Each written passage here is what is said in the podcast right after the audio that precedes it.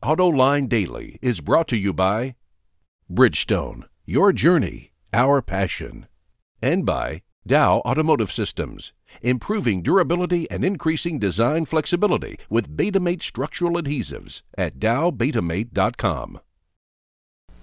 Hello and welcome to a brand new Autoline Daily. I'm Sean McElroy filling in for John today, but now let's look at today's top stories.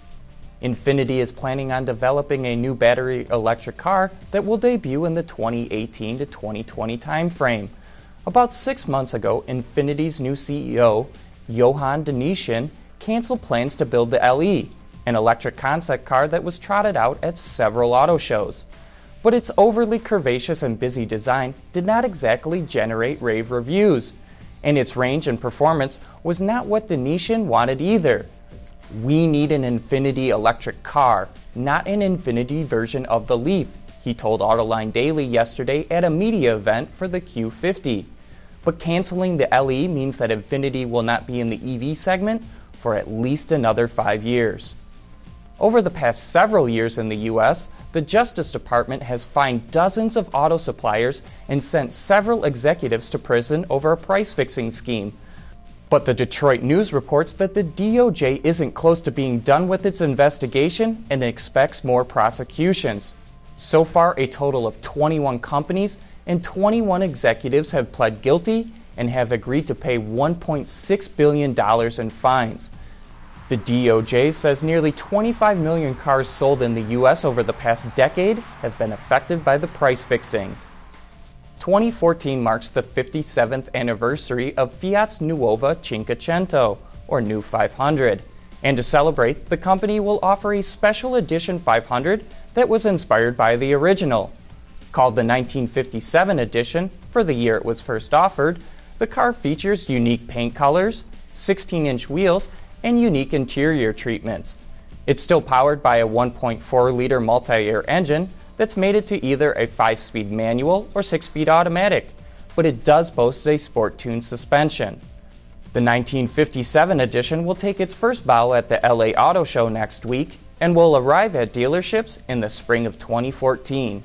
And speaking of LA debuts, to celebrate the 25th anniversary of the car, Subaru will show off a new 2015 Legacy concept. The car gives us a look at future legacy styling cues with its new hexagonal grille, which is very similar to the one on the T's WRX image. It also gets Hawkeye-like front and rear lighting and a strong character line down the side. No other details were released yet, but we will report on them as soon as they are. We've said it before, and I'll say it again, that the Autoline viewers are some of the most knowledgeable people out there. It took you a matter of moments to suss out the identity of our barn find from Las Vegas. As it was pointed out, the car is a customized Kia Optima, and the logo on the back is an aftermarket Kia emblem. This particular car happens to be the work of Carbon Concepts, who claim to be the number one supplier of carbon fiber and performance products for Hyundai and Kia vehicles. So, thank you to everyone that participated, and if you have a barn find of your own, please send it our way to viewer mail at autoline.tv. Coming up next, a peek into the Chinese auto industry.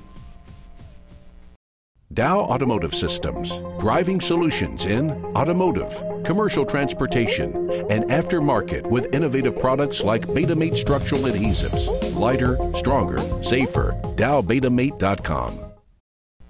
As most of you know, John visited China last month in the following clip from Autoline this week, he asked Zhang Wang from Ophoenix Capital Management about the Chinese automotive industry's plans to move into global markets.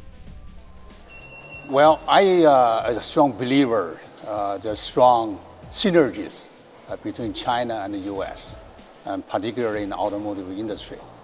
And I, I personally feel very fortunate. You know, I work and uh, live on both sides and uh, feel very comfortable on, on both sides. Uh, I think right now there's a strong motivation uh, for the Chinese company at this particular point in time to go out. Okay, I, I think Michigan will be a logical place. We'd, we'd love to see that in uh, the U.S. and Michigan in particular. Would this be the, the, the, car companies or the suppliers that you're talking about? Uh, I would say both, but mostly suppliers, because in China today, there are 30,000 automotive suppliers. They're all wondering, how do I go up to next uh, level in, in, scale? How do I really become a technology product provider? How do I really supply the uh, worldwide, global, uh, high value to customers?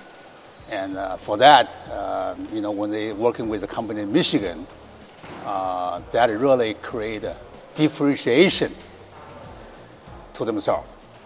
And what do you think they see as the opportunity? Obviously, the, mm-hmm. the, the business, but in yeah. what areas? Well, uh, we, we, we have met a lot of suppliers, you know, uh, across the, uh, all the areas, and uh, many of them uh, have interest to uh, line up with some overseas partners, either through the M&A acquisition or some sort of strategic alliances. Also joining John for that show to talk about their operations in China is Amedeo Felisa, the head of Ferrari, and Delphi's Chief Technology Officer, Jeff Owens. And as always, you can watch that entire episode right now on our website, autoline.tv. But that's a wrap for today. Have a great weekend, and please join us on Monday.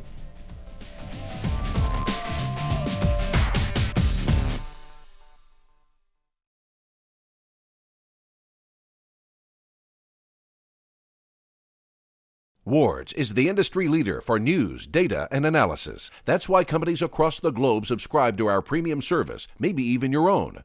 Log in for subscriber access now. Check your company's intranet for details and rely on wardsauto.com to keep you informed.